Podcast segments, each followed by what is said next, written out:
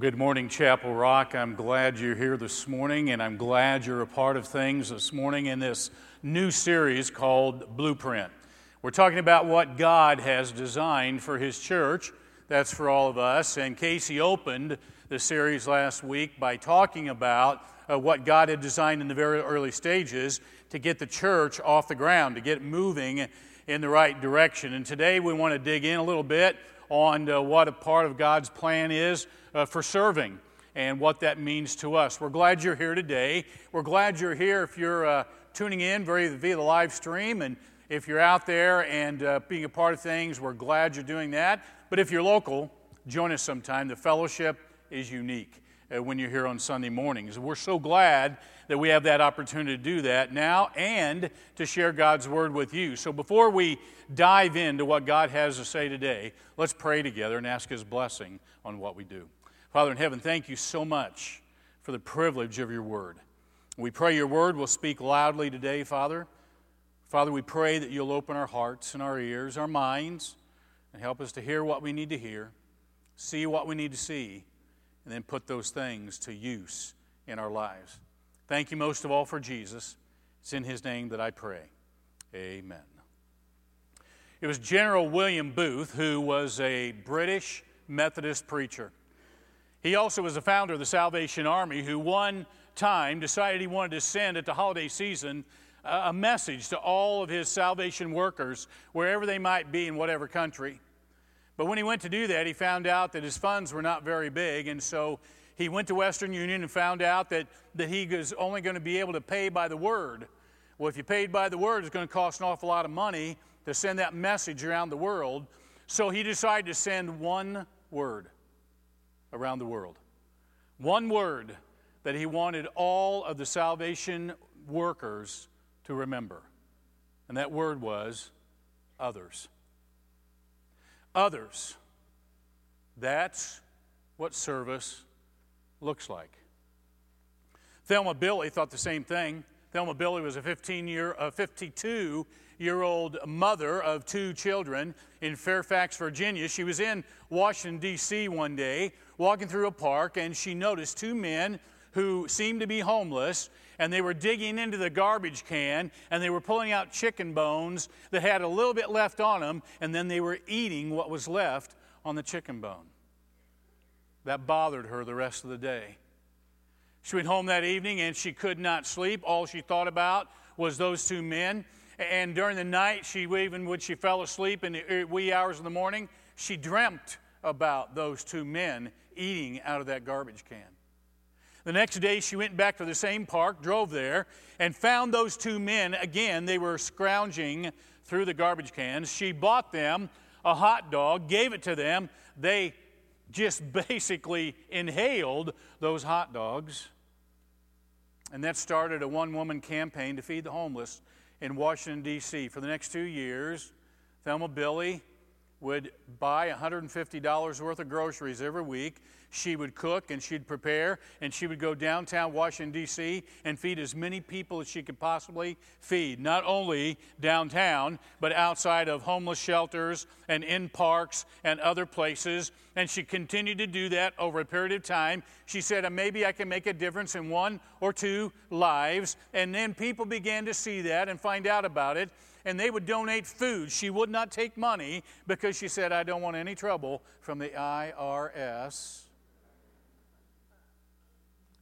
But she fed thousands of homeless people over a two year period until others joined in. And that's what service looks like.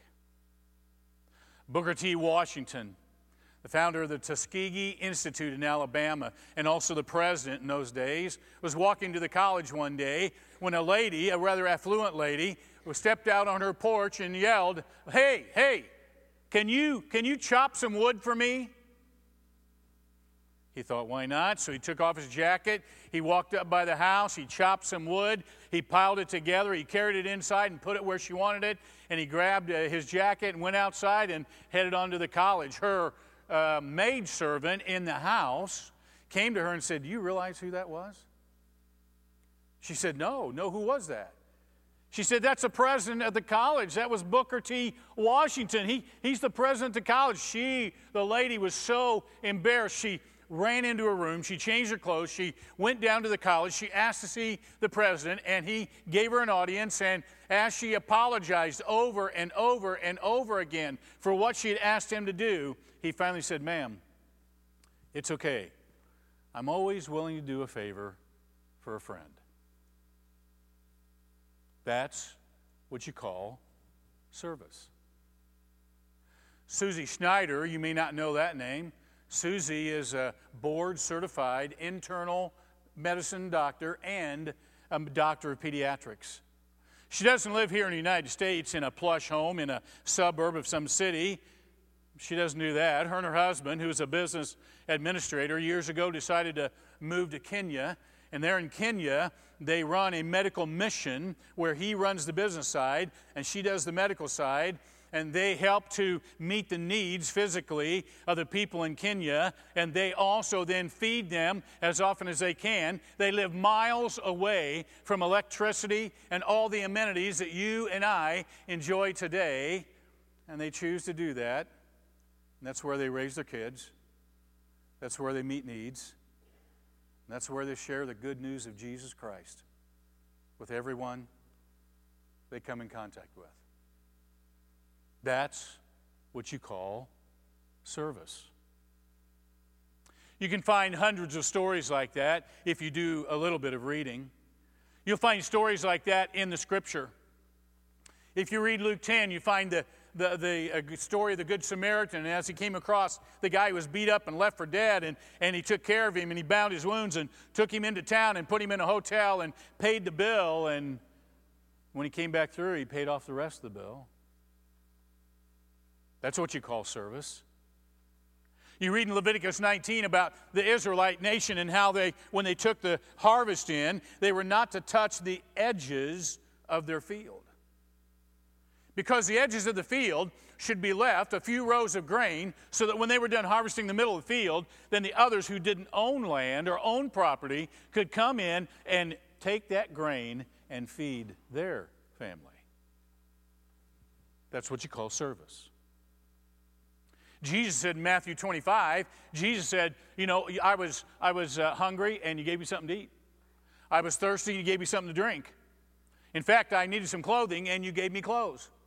And he went on and on, and he was painting a picture of service. And in Matthew 10, he says, If you'll just give a cup of cold water to somebody in my name, he was talking about service. The Apostle Paul writes in Philippians, the second chapter, he says, You need to think of the interest of others before you think of your own. And then he went on after verses 3 and 4, and in verses 5 through 11, he listed all of the attitudes that we should have that Jesus already has. And in the middle of that list is the fact that Jesus took on the form of a servant. Servanthood.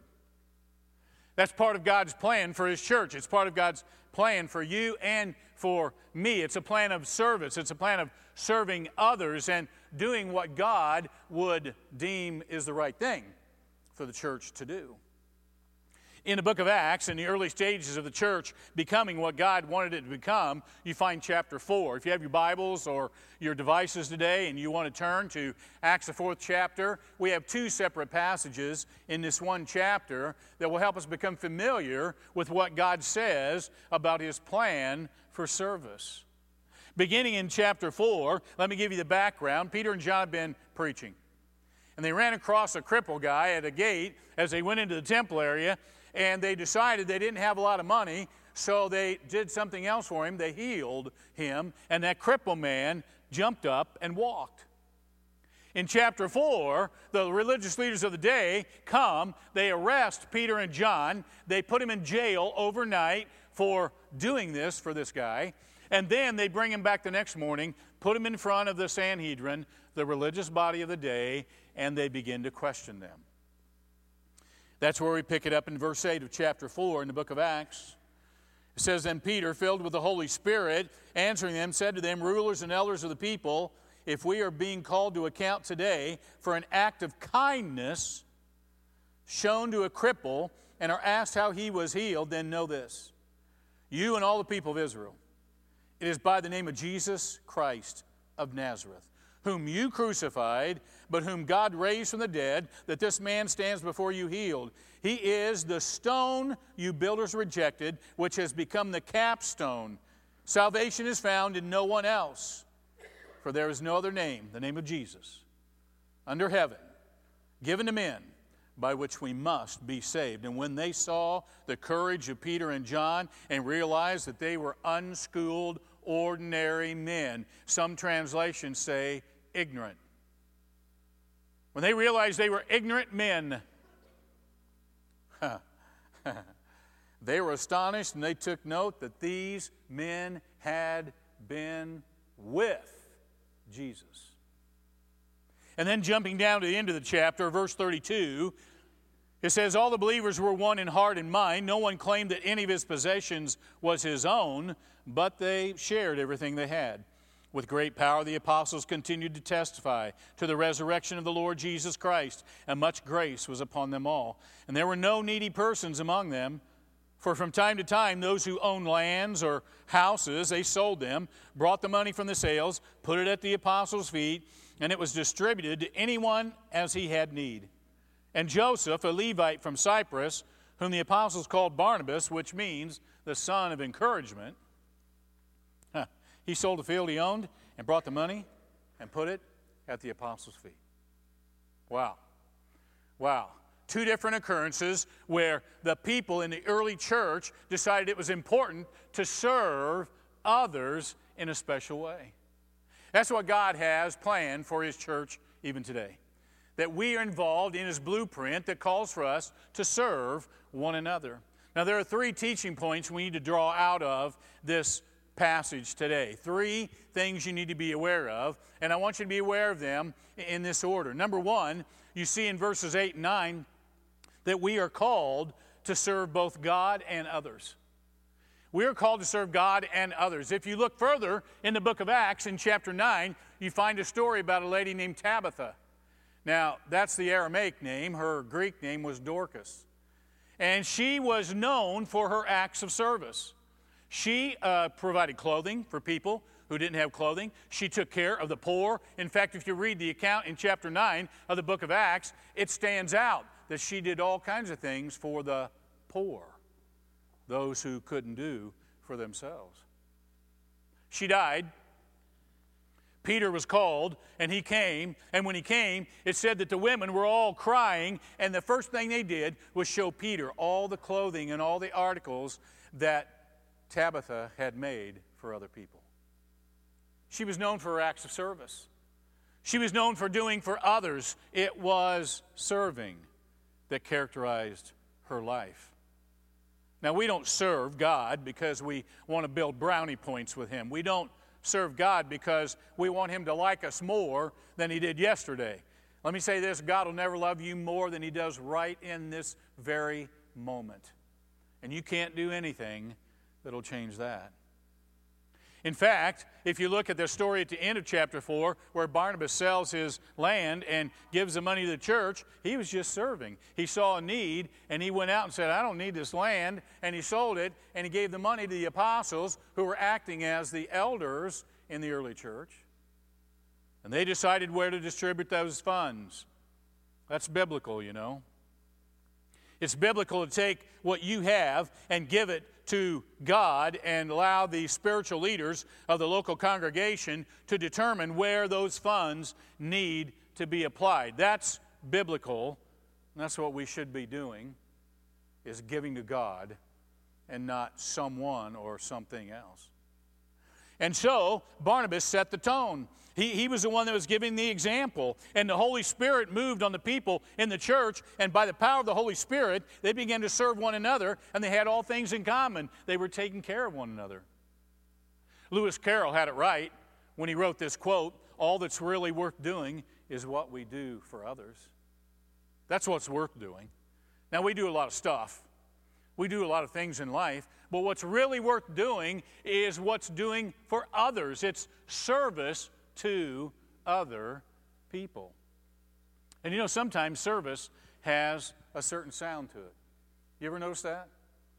Like on a wintry morning when you're just waking up and you hear a snow shovel or a snow blower in your neighborhood, and you get up and you look out your window, and there's one of your neighbors, and they're shoveling not only their driveway and their walk, but yours and the next person's and the next person's and the next person's. That's the sound of service. And when you when you hear a hammer hitting a nail at a, at a, Habitat for Humanity site. That's the sound of service. And when you hear that garbage truck come down your street in the morning and you're still under the covers and you know that a sanitation engineer is jumping off the back of that truck and dumping your garbage in that truck and you're still tucked into your covers, that's the sound of service. and sometimes it's the rustling of pages.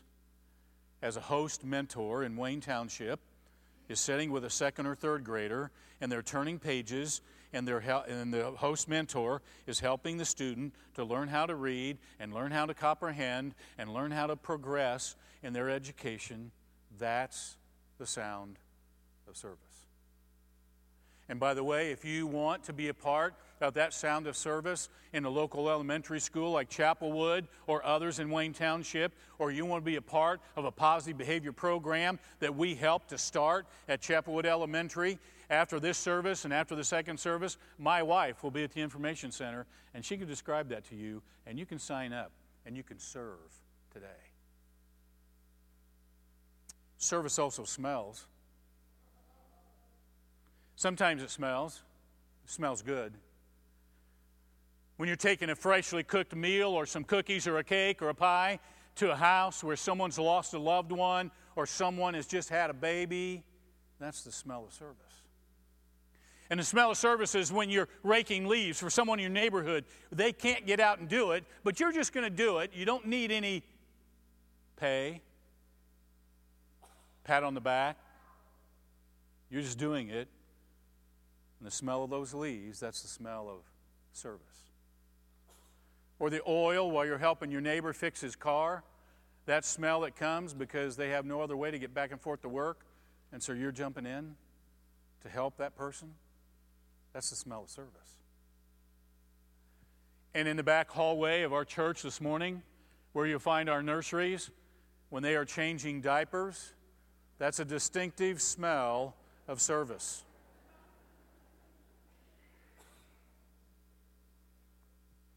And when you go on that mission trip in a third world country to share Jesus Christ with people who have never heard, and when you walk down that street and the raw sewage is flowing in the gutter, that's the smell of service. You see, you have to notice, very beginning here in this story, that, that the act of kindness that was given to the cripple was an act of service, and we are called to serve God and others in the same way. And if we're not, then there's something wrong. Because God's plan is for us to serve. Now, the second teaching point you find here is pretty clear. The second teaching point simply says that we are called to acknowledge God in our service. We're called to draw attention to Him. Did you notice the here that, that sometimes we look at things and we go, whoa, that, that, that's really impossible. But we know that Matthew 19 26 says what? That with God all things are possible. And if we know all things are possible, then we can put ourselves in a position to serve in a very, very special way. Peter and John drew attention to God while they were serving. They said in the text, if you read the story again, we want you to know that it's by the name of Jesus Christ that this man has been healed. It's not us. It's, it's the Lord. It's the Lord doing something unique in this person's life. And they gave credit to God. They acknowledged God in their service by what they're doing. We need to do the same thing. When we serve, we shouldn't take any credit for ourselves. We should be giving credit to the Lord. In fact, on our lips and on our hearts and our minds, we should be singing somewhere as we're serving God To God be the glory, great things He has done. Not we, He. Great things He has done. But you find out as you go through life, how many of you agree? I'm going to take a poll real quick. Uh, we're not going to publish this poll, but I want to see what your hands say. Raise your hand if you think sometimes life stinks. Raise your hand. Yeah. yeah. Sometimes life stinks. Sometimes life just isn't what you think it should be. Sometimes life deals you a bad hand. Sometimes life stinks. Dave Faust, who's on the staff at East 91st Street Christian Church a couple years ago, wrote an article. He said when he was in Bible college, he met his wife or future wife, and they got you know uh, serious about their relationship. So he grew up on a farm in Ohio. So eventually, he took Candy to Ohio to visit the farm. And when they got there that day, they got out of the car and she met his mom and dad and long lifetime farmers and, and uh, met them. And then uh, Dave said, Come on, I want to show you the farm. And he took her down and he slid the door open to the hog barn. And he said she grabbed her nose and said, Ew, what's that smell? You know?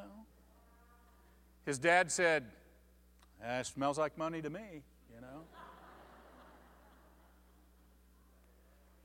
He wrote a little while later that, that they went to New York City, which is where Candy was from.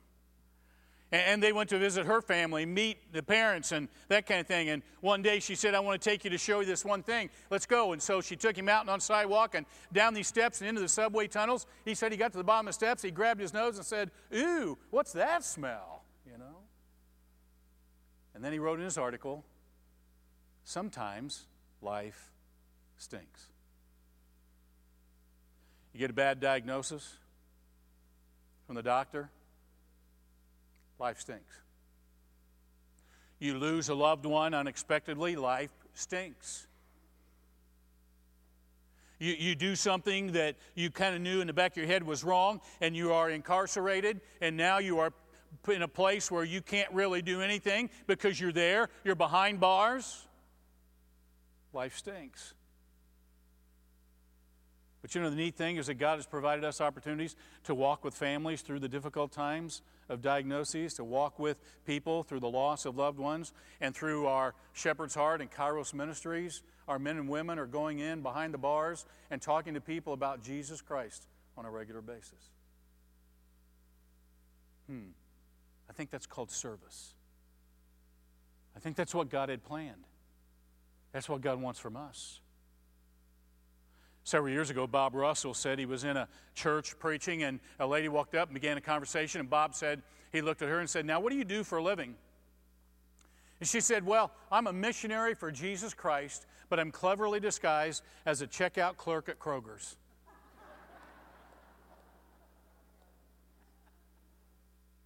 Maybe today you're a missionary for Jesus Christ and you're cleverly disguised as a teacher in one of our school systems. Maybe you're a missionary for Jesus Christ and you're cleverly disguised as a doctor or a nurse in one of our hospitals or one of our practices. Uh, maybe you're a missionary for Jesus Christ and you're cleverly disguised as a racing team member or a mechanic or an HVAC expert or you fill in the blank.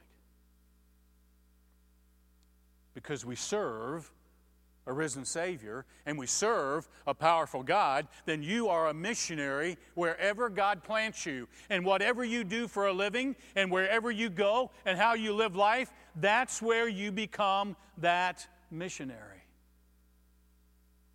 Charles Stanley, a great teacher of the Word, has this quote for us. He said, Believers can serve God for a variety of reasons duty, self satisfaction, financial gain, or even recognition. But a servant spirit goes beyond outward actions to internal motivations. It flows from a heart yielded to the Lord for His purposes and willingly reaches out or stoops down to give of oneself to meet another's needs. Does that sound like the early church to you? Yes. Does that sound like the book of Acts to you? Yes. Does that sound like Acts chapter 4? Yes. Acts 9? Yes. Acts 16? Yes. Because we see the need, then God gives us the privilege of meeting those needs. We serve because God has it in His blueprint. It's His plan that we do exactly that. There's a third teaching point I want you to see here today. Not only do we serve God and others, and we acknowledge God in, in our service, but then we are also called to spend time with Jesus. Have you ever noticed when, when God gets ready to do something unique, He first of all gets your attention about doing it? I've seen that many, many times in my years in ministry. In fact, I think we are called to spend time with Jesus, but here's what I want you to really remember today about that very thing that before He sends us out, He calls us in. Before He says, go into the world, he says, Come to me. Before he makes us his ambassadors, he calls us to be his companions. Why? Because we need his example and we need his word. We need that fellowship with him in order to do what he calls us to do. Notice Peter and John. At the very end of the, the first text we read, it says that the religious leaders looked at them and said, Hmm, these guys aren't very smart. These guys aren't very learned. They haven't been to school. If you're from the country, not a lot of book learning, you know. But they knew one thing they'd been with Jesus. That stood out. That was obvious that they had been with Jesus that they had been doing the things with him that made them then do what they were doing. They were serving out of the abundance of what Jesus had poured into them. It was obvious that they had been with Jesus. Do people say that about us? When they see us in the public, when they see us in the neighborhood, when they see us shopping, when they see us at Speedway gas station, when they see us, you know, at Go Love Indy event, what do they say? Does it all of a sudden hit them? Man, man, those people, they've been with Jesus. They spent time with him. Now, I know somewhere in your heart you're saying, you're saying, well, Fred, come on, man. You know, sometimes I'm just so worn out from all the week's stuff and, and I'm too and I'm too tired. I'm too tired. I'm just worn out, I'm too tired. I'm too sad. I'm too distracted. I'm too depressed. What's your excuse for not being with Jesus? Because you need to be in His Word, and you need to be in prayer. You need to be with Him. And out of that abundance that He'll pour into you, and the Holy Spirit working in your life, you will be able to serve like you've never served before. In Mark, the 10th chapter, the Bible says about Jesus, he's speaking of himself. He said, The Son of Man came not to be served, but to serve, and to give his life as a ransom for many. You see, Jesus is our example. Jesus is the one that we need to follow and you need to spend time with Him. You need to be in His presence so that you can serve. It's His blueprint, it's His plan for your life and for mine. It's what God wants. What a wonderful Savior is Jesus our Lord. In fact, I want you to give your attention to the screen today, to the screen because the ensemble from Lee's College is going to help you know that name.